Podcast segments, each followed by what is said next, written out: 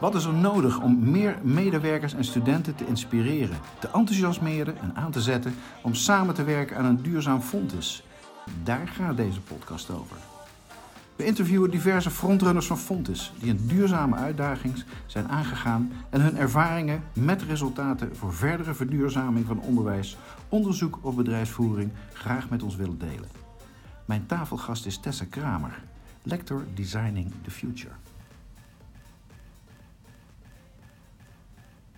Ja, Designing the Future, dat is een plek, het is mijn lectoraat, zoals je dat noemt, de onderzoeksgroep, waarbij we op zoek zijn naar eigenlijk creatieve methoden om met de toekomst bezig te zijn, om die toekomst te vormen.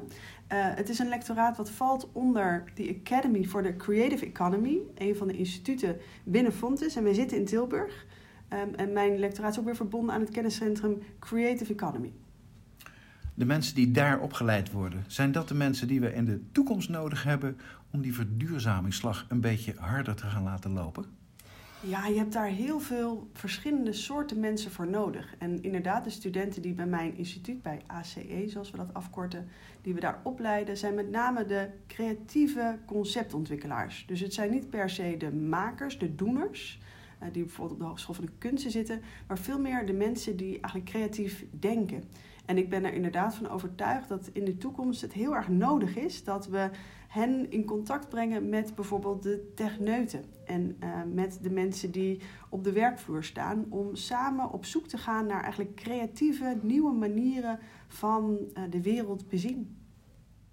Deze mensen die bezig zijn met de toekomst, zitten die een beetje in hetzelfde bootje als wat ik van de Design Academy ken, de social designers? Ja, mooi dat je dat vraagt. De social designers zijn inderdaad natuurlijk, het zijn natuurlijk wel echt ontwerpers. Mijn studenten zijn eerder eigenlijk de doeners, grappig genoeg. En tegelijkertijd ook ontwerpend bezig. Dus het, ja, je kan het eigenlijk wel heel erg met elkaar vergelijken. Ik zit er heel lang over te praten, maar ja. Ik rook wat raakvlakken, namelijk tussen de social designers, waar ik een aantal van ken, en de mensen die jij aan het opleiden bent.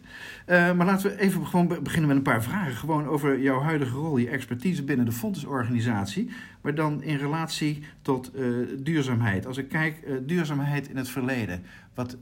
Wat denk jij dat Fontys met duurzaamheid heeft in het verleden, het heden en wellicht in de toekomst?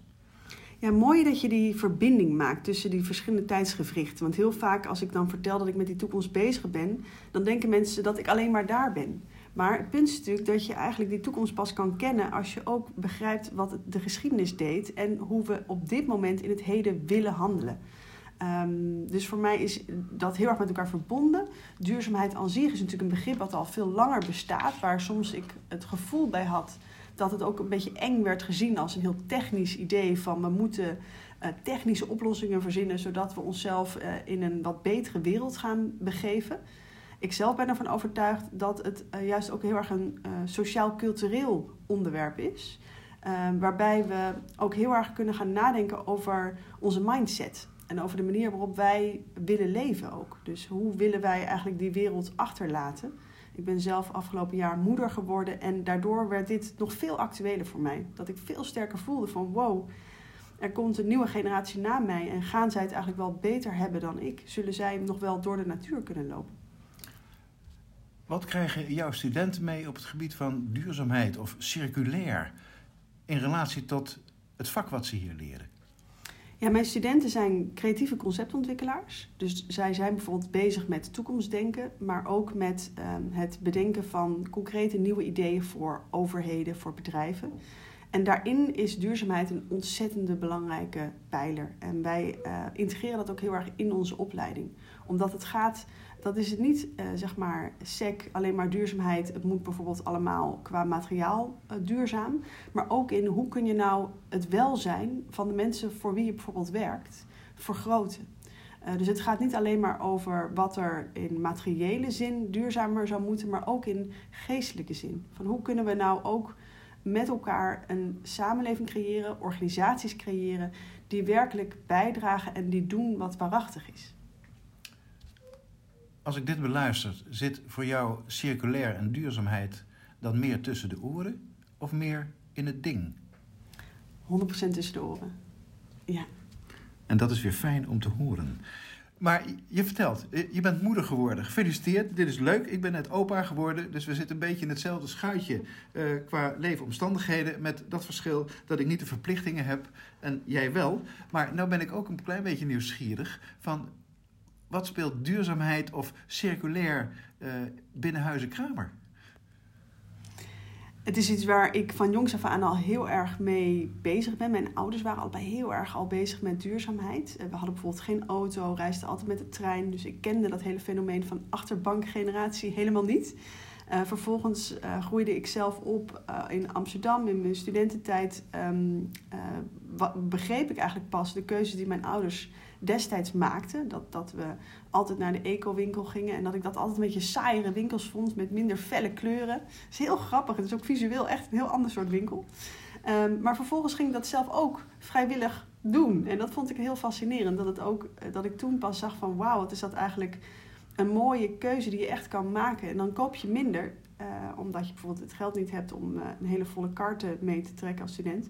Maar wel hetgeen wat je echt wil eten en echt wil meenemen. Dus ik vond dat wel, het is iets wat ik heel erg voel. Ja.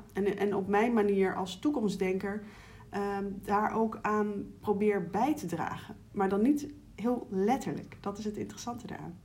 Ja, ik voel van jongs af aan bij jou bewustwording of bewustzijn. Maar nu even het bruggetje terug weer naar Fontys.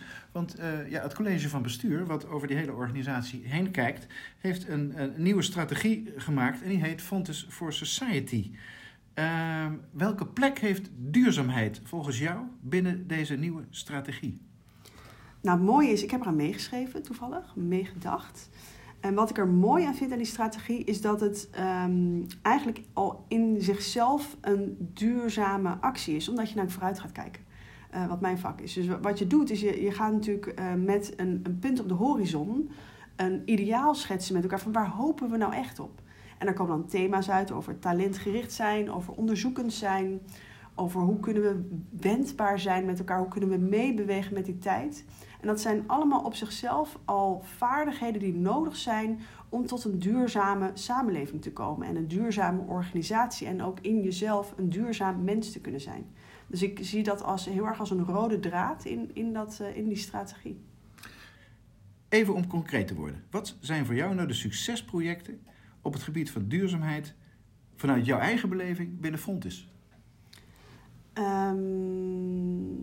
Dat is inderdaad een vraag die best wel, waar ik even over na moet denken. In de zin, ik zal het even bij mijn eigen projecten houden. Ik denk dat dat heel erg leuk is. Ik heb bijvoorbeeld één project waar ik heel erg door geraakt ben en gefascineerd. Omdat het heel erg met de tijd is meebewogen. Vorig jaar, 2 jaar geleden, toen ik begon als lector, werd ik door veel strategen gevraagd van de overheid van hoe kunnen wij nou met onzekerheid omgaan. En onzekerheid aan zich is niet een term die je direct leert aan duurzaamheid.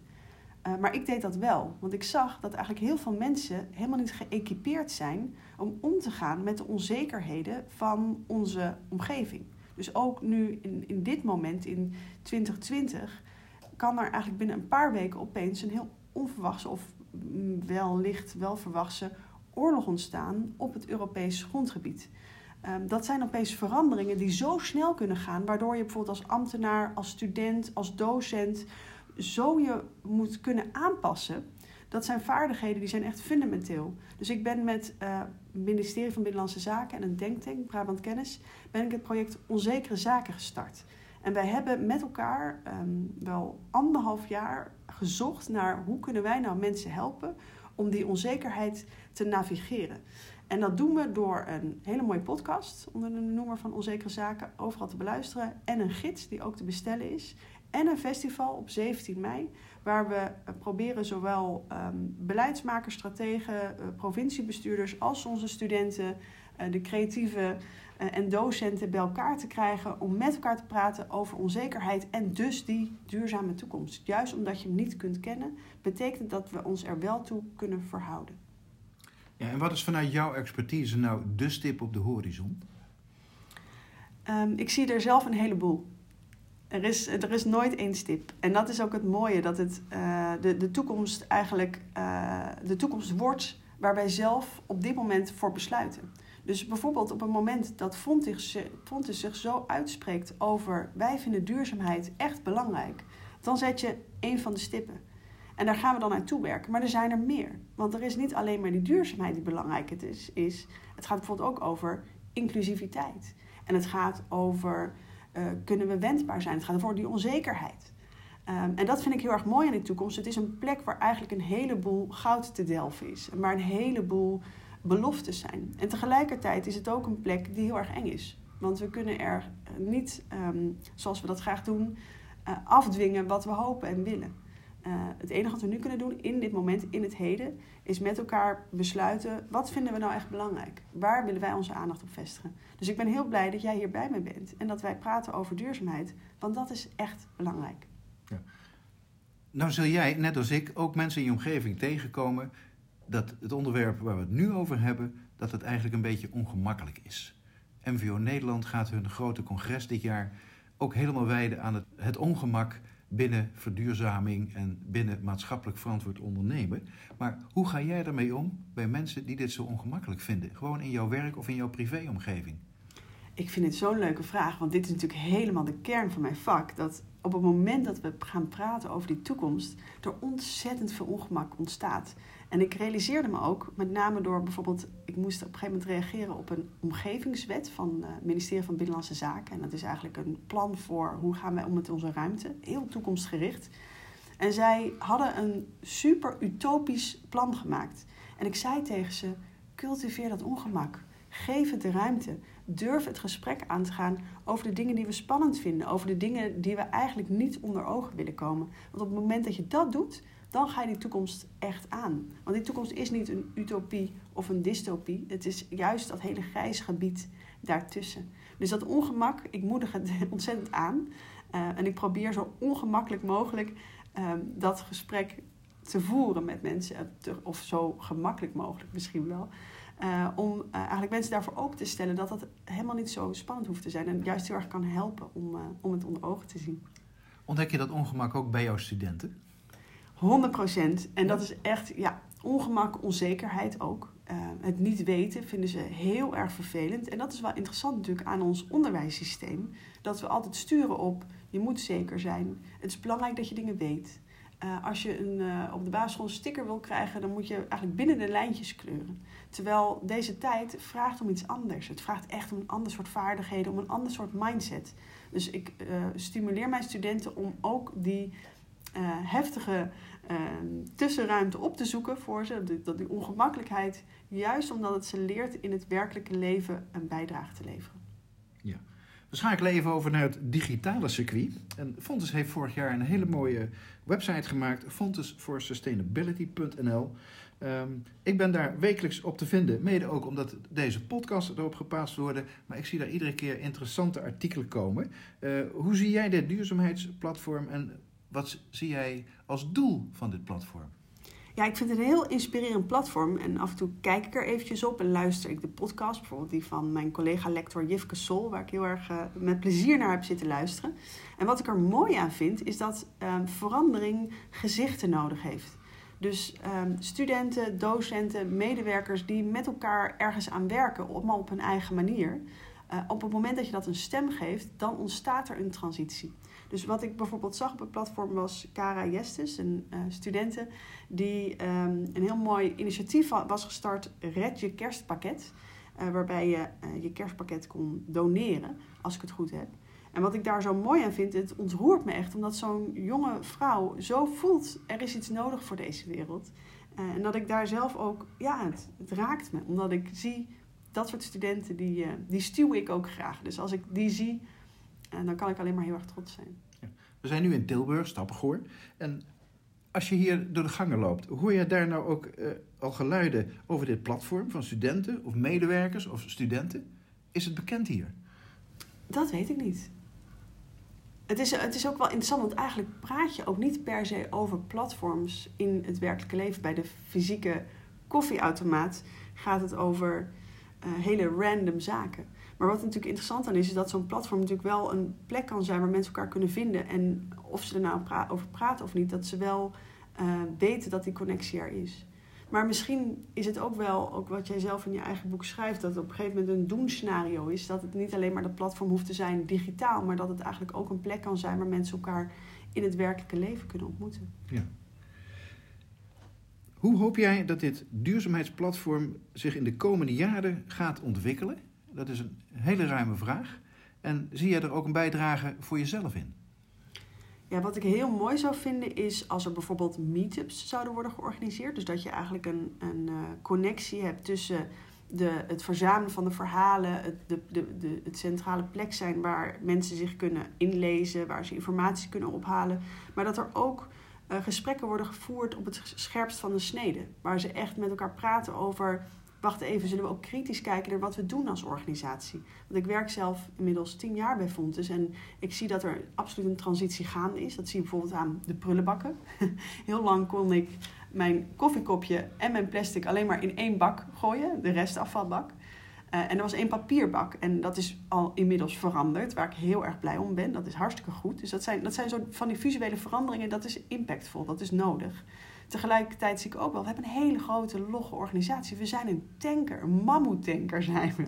En dat betekent, want duurzaamheid is natuurlijk niet alleen maar die prullenbak. Het is ook onze mindset, onze vaardigheden, onze connectie met onderlinge instituten, met de mensen die bij Fontys werken. Dus ik zie wel van ja, het platform zou wel kunnen helpen om dat nog veel meer te stuwen, om te stimuleren en om daar ook een bijdrage aan te leveren. Dat was jouw bijdrage, maar nou lopen er hier honderden, duizenden studenten in Tilburg. Die studenten van jou, zouden die ook een bijdrage kunnen leveren aan die, ja, het vergroenen, het verduurzamen, het circulair maken van Fontys als organisatie aan zich? 100%. Ja, we zouden eigenlijk een open call moeten uitroepen met elkaar en zeggen, zullen we aan de slag gaan en een mooie nieuwe idee bedenken? Want daar zouden mijn studenten als eerste voor in de rij staan. Ja, want ik zie heel veel studenten, ook minor. Ik heb er diverse, de eerste lichtingen zelfs, begeleid van de minor circulaire economie. Verschrikkelijk enthousiaste mensen. Ze mochten dan in mijn radioprogramma komen vertellen bij Radio Circulair wat ze geleerd hadden, wat ze ervan vonden. Vonden ze ook allemaal beren spannend. En toen denk ik, ja, maar ze zijn allemaal bij MKB-organisaties aan de slag. En dan denk ik, goh, als ik het baasje mocht zijn van Fontys, wat zou ik dan zo graag willen putten uit die grote vijver? Ja. Zou ik jouw studenten daarvoor mogen uitnodigen in de toekomst? Ja, absoluut. Nee joh, en die studenten die zijn natuurlijk ook in de lead. Hè? Ik bedoel, laten we wel wezen. Jij bent de generatie van mijn ouders. Ik ben de generatie, ik ben net moeder geworden. En deze studenten zijn weer een volgende generatie. En wat ik heel erg zie is dat ook de wijsheid bij hen zit. En dat ook dat nieuwe denken, dat anders denken, dat wij zijn natuurlijk beide al behoorlijk door het systeem opgenomen. En ook al zijn we misschien wel vernieuwende denkers, alsnog zijn wij van een bepaalde generatie. Dus ik kijk er enorm naar uit om al die studenten te zien shinen en ze ons te laten overrompelen met nieuwe ideeën waar wij echt niet aan hadden gedacht. Tessa, ik denk dat we over dit onderwerp nog 2 weken door kunnen praten, maar zoveel geheugen heeft mijn kleine iPhone waarmee we dit gesprek opnemen niet. En jij hebt een hele drukke baan naast een druk huishouden. Ik heb nog één, gewoon uit pure nieuwsgierigheid, 1 vraag. Als ik jou over 5 jaar in deze ruimte weer ontmoet, wat denk jij dan dat jij hier binnen Fontys op het gebied van verduurzaming hebt kunnen bereiken, jouw bijdrage? Mooi, ik vind het leuk dat je een toekomstdenker dat vraagt. Ik zou over 5 jaar hebben bijgedragen dat de studenten zich eigenaar voelen over die duurzame toekomst. En dat ze voelen dat zij zelf daar impact in kunnen maken en dat ook elke dag doen. Door bijvoorbeeld hun afval te scheiden, maar ook door op hele nieuwe manieren te denken. Dus niet alleen in het hele materiële, maar ook in het meer spirituele, eigenlijk vooruitziende, laten zien hoe mooi het is om eigenlijk in jouw eigen wereld in dit moment bij te dragen. Tessa Cramer, lector Designing the Future. Verschrikkelijk bedankt voor dit ontzettend leuke en spontane gesprek. Dank je wel voor je prachtige vragen en ik kijk er naar uit om over 5 jaar weer door te praten met jou.